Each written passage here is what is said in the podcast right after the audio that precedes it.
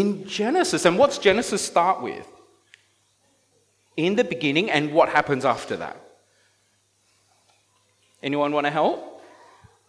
The world. Okay, so in the beginning. Okay, maybe that's a bit big. Yeah, um, yeah, it's a bit big. I've got a plan. See if it works. Okay, in the beginning. Okay, and what did. But we'll, we'll leave that there. Okay, in the beginning. Okay, uh, Wilson, do you want to read that out? In the beginning was the Word. In the beginning was the Word. And the Word was with God. And the Word was with God. What color should a crown be? Let's, let's give God a crown here. Well, that doesn't work. Let's try this orange one. Okay.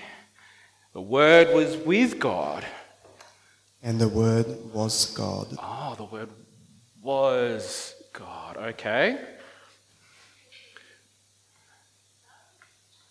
Yeah, I'm not, I'm not gonna, I'm not gonna win any awards here.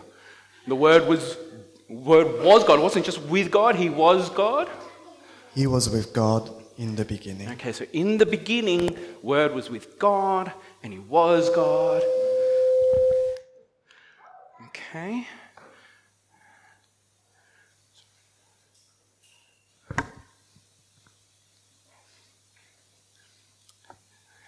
Through him all things were made. Okay, so this goes back to in the beginning, God made everything. Okay.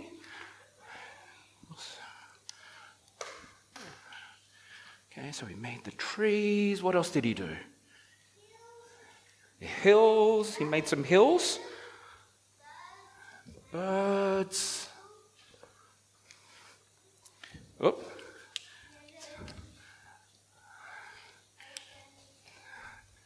I'm only hearing Emily. Why am I only hearing Emily? What else did he make? He made some people, clouds, manta rays. Don't know if I'm going to fit manta rays in this. Great white sharks. I'm not sure if I've got room for great white sharks. Uh, let's go some red birds and maybe some flowers. All right, so in the beginning, all things were made. What did it say? Without him, nothing was made ah, that has been made. In him was life, and that life was the light of all mankind. The light shines in the darkness, and the darkness has not overcome it. Okay, darkness. Okay, There was a man sent from God whose name was John. He came as a witness to testify concerning that light, so that through him all might believe. He himself was not the light, he came only as a witness to the light. that's a funny mouth.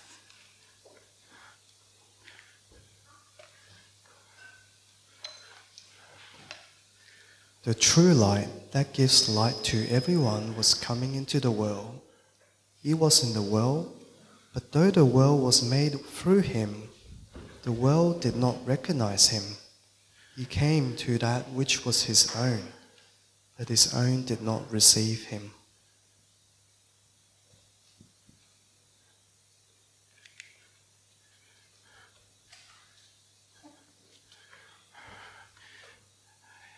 Can we just read that last line again, Wilson?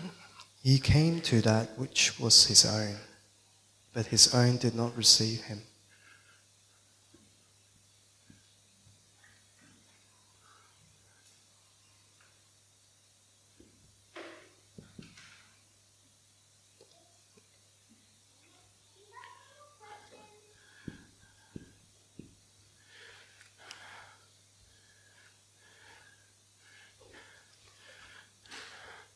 Verse 12 Yet to all who did receive him, to those who believed in his name, he gave the right to become children of God.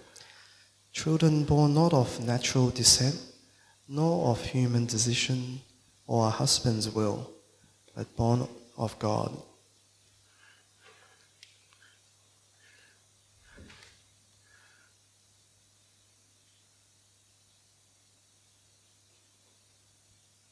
It's a lot quicker in my head.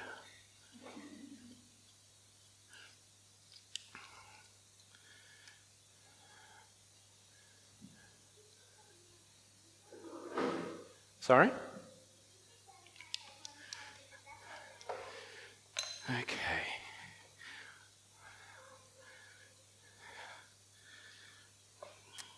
Um, all right, let's keep going.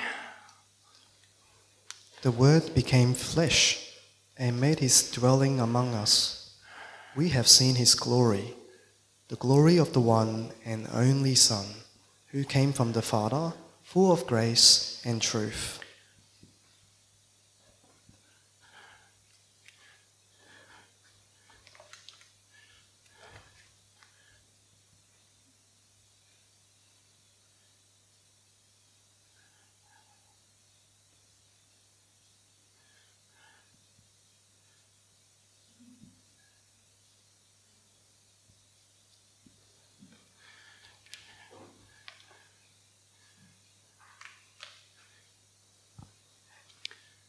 Out of his fullness we have all received grace in place of grace already given. For the law was given through Moses, grace and truth came through Jesus Christ. No one has ever seen God, but the one and only Son, who is himself God and is in closest relationship with the Father, has made him known.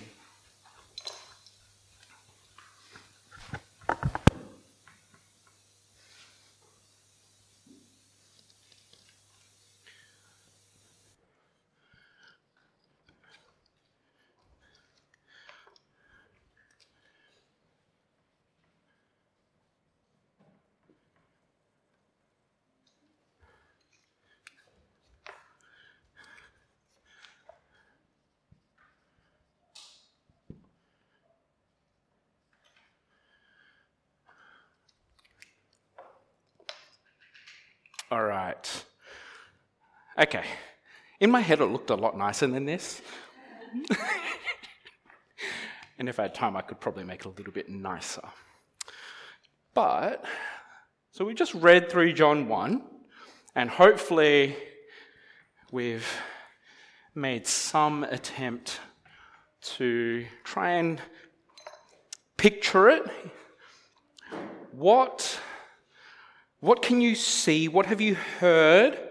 And what questions does that raise? And this is for everyone, not just our for our little kids and our big kids.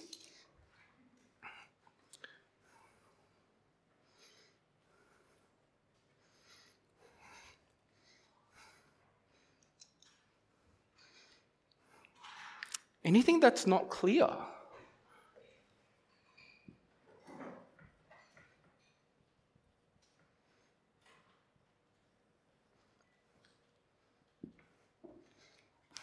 Is that really, really clear and I've done an amazing job?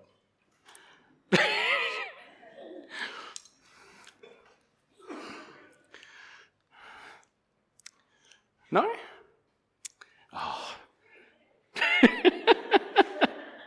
well, let, let's actually unpack this a little bit because there's actually a lot going on, isn't there? There's a lot going on in this one picture, in this one passage. Um, now, kids, you have a choice. Um, you can stay here and we're going to talk about this, or there's pictures of homes at the back, and I'm going to set up a little competition to see uh, who can draw the best house. And I want you to dream about what kind of house you would like to have, what kind of home you would like to have. Um, so, kids, if you want to go, there's some colouring sheets at the back. Um, there's some tables around that you can sit at, or you can come and listen to what we're about to talk about. But I want to focus on one particular verse, um, verse 15.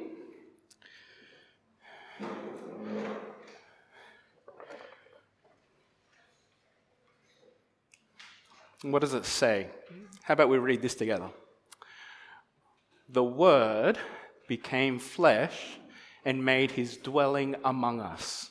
We have seen his glory, the glory of the one and only Son, who came from the Father, full of grace and truth. I've got the verse wrong. It's verse 14.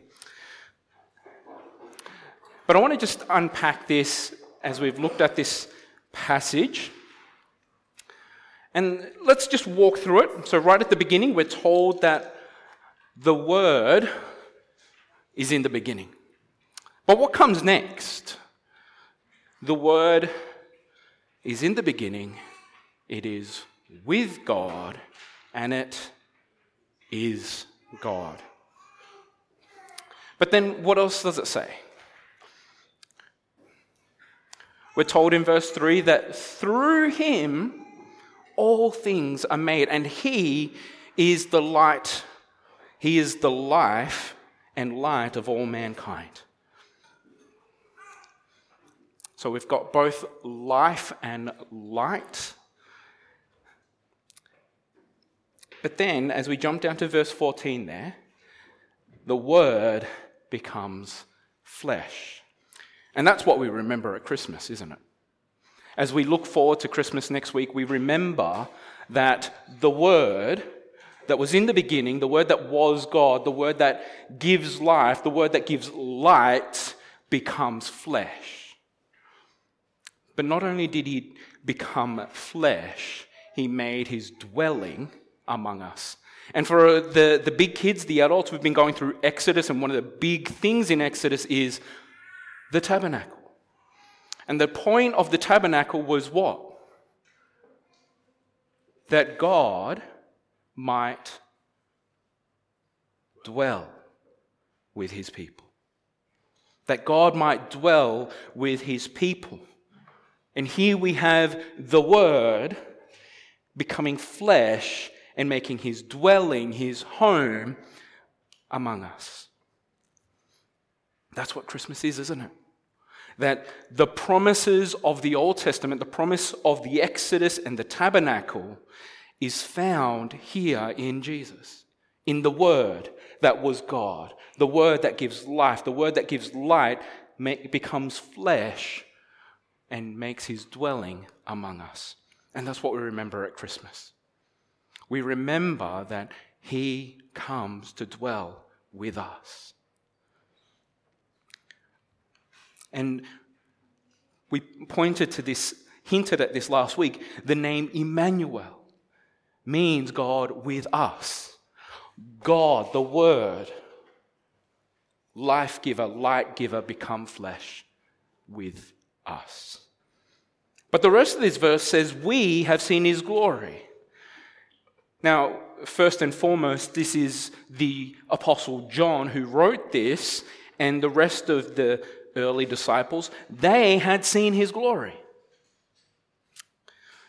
And if we jump to John's letter, it says that we have seen his glory, but now we proclaim that to you. And there's something that's hinting that we too see something of his glory. But how do we do that? How do we see his glory? Because if we remember back in Exodus, nobody can see God particularly face to face, and see his glory and live. So, how do we see his glory? How can we see the glory of the one and only Son who came from the Father, full of grace and truth? How do we do that? Well, it comes back to all this, doesn't it? Well, first, we see it in the Word. We see it in the living Word, the person of Jesus, that is God, that created all things, that gives light and becomes flesh. We see it in Jesus. But we also see it in the written word. Right? The two are connected, deeply connected. And so through both the living word and the written word, we can see the glory of Jesus. But secondly, we also see it in his divinity, in his godhood, in his presence, in his creation. We can look out into the world and see who he is. We can see his glory as the sun breaks over the horizon. We can see his glory as the sky is pitch black and the stars shine through the night. We can see his glory as a newborn child is born, innocent, pure. We can see his glory as we see the world, even in its brokenness, demonstrate love and compassion for their neighbor we can see his glory in his creation. And this is tied to the next point. We see it in the life. We see it not only in the world around us, but as I hinted at, at, at people. As you look at the creation around us, at the people that God created, we see glimpses of his glory. As people do good, as people show grace, as people give generously, as people give of themselves, we see something of His glory. And again, in a newborn child, as life is given, we see His glory. But we also see it in light. Now, this one takes a little bit of unpacking because here we have the one who gives light coming into the world that he has made and there are those who remain in darkness and do not know who He is. But there are those who receive who He is, who come into the light, who receive Him. And you know what happens? They change, they are transformed because of who Jesus is. As they move from darkness to light, something changes, something shifts. And when that happens, we again get a glimpse of God's glory. As we see people transformed, moved from darkness to light, as they move from death to life, we get a glimpse of God's glory because that is why all of this has happened. It's why we look forward to Christmas because not only is it a fulfillment that God, the Word, Jesus, becomes flesh and dwells among us, but in doing so, transforms lives, transforms people. And so we can see his glory as people's lives are transformed. But going back to the beginning, we see it in his flesh. Because it doesn't end with Christmas, does it? The Word, who was God, who creates all things, who gives light, who becomes flesh to dwell among us, doesn't remain there, but goes in the flesh to his death. And in doing so, secures that God will be with his people, secures that God will dwell with us. And there we see his glory. We see his glory like nothing like nothing else this world can offer. And so the Word became flesh and made his dwelling among us.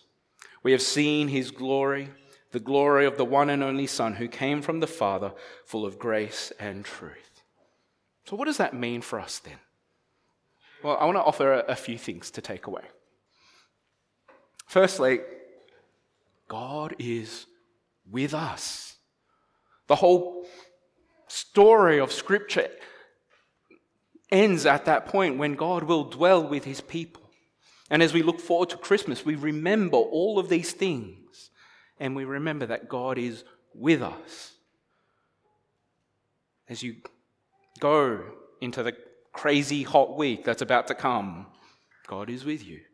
As you're juggling kids on the school holidays, God is with you. As you battle through the work week, hoping that the Christmas holiday comes sooner, God is with you. As you rejoice in the moments of wonder and happiness that will come, God is with you. As we hear the newborn cries, however tired we might be, God is with us. God is always with us because of all this. And that should give us hope, should give us encouragement, should give us comfort. But secondly, I think this is actually really important. We can see his glory.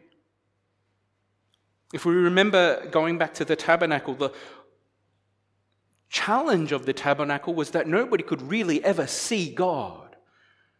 And so he had to put things in place to get them as close as possible. But here, we are miles ahead to, in that journey of seeing the glory of God.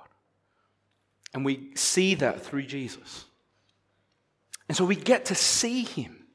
We get to experience his glory through all of these things, through his word, through his world that he's created, through people that are transformed by Jesus, the fellowship that we have here, but also just the mere fact that we get to know Jesus, that we can hear who he is, what he has done, and what he will do. We get to see his glory. But because we can see it, it also means we can know him. It means that we can know God in a way that those before Jesus couldn't. This passage ends saying, No one has ever seen God but the one and only Son, who is himself God as in and is in closest relationship with the Father and has made him known. And so for those in the light who seek to know God, it's not this massive leap. No, it's it's, it's not even a step because the one who knows God, who is God, is with us. And so we can know Jesus, we can know who he is in a deep, in a personal, and a meaningful way. So we can know him. We can not only see him, but we can also know him. But, and because we can know him, we can show him to others. We can share him with others. And so those in the light continue to reflect the light into the darkness in the hope that others will move from darkness to light, in the hope that they will be saved from death to life, freed from sin and slavery, and freed in Christ. And so, as we look forward to Christmas, as we come to the end of the year and our time in Exodus, and just reflecting on all that is good in the gospel, here we have the Word who was in the beginning with God, who was God, and through him all things were made. Everything we see, everything we touch, everything around us was made through him. Nothing was made without him. And he gives light. In his presence, darkness runs away, it can't overcome him. But not only that, he comes in the flesh. He comes in the flesh to dwell among us. Generations have seen him and seen his glory and continue to proclaim him, and we get to join in that. We get to join in the parade of witnessing the glory of God and testifying and proclaiming it to a world in darkness. That's what this is all about, isn't it? And so I hope as we come to the end of the year, that we continue to take hold of that. That we continue to remember that the Word became flesh and made his dwelling among us, and we have seen his glory, the glory of the one and only Son, who came from the Father, full of grace and truth. Amen. Let's pray. Heavenly Father, we come so grateful, so thankful that as we come to the end of the year, many things have changed. Many things continue to change, but one thing does not. And that is you and your eternal purpose to dwell with us, to dwell with your world, to dwell with your creation. And so we pray that as we look forward to the end of the year, as we look forward to Christmas, as we remember all these things, that we might be once again reminded and filled with joy and hope and light of all that you have done in Jesus. That he who is God became flesh and dwelt among us. Help us to rejoice in that, help, help us to celebrate that, and help us to hold on to that for hope, peace, comfort, and joy. And this we ask in his name. Amen.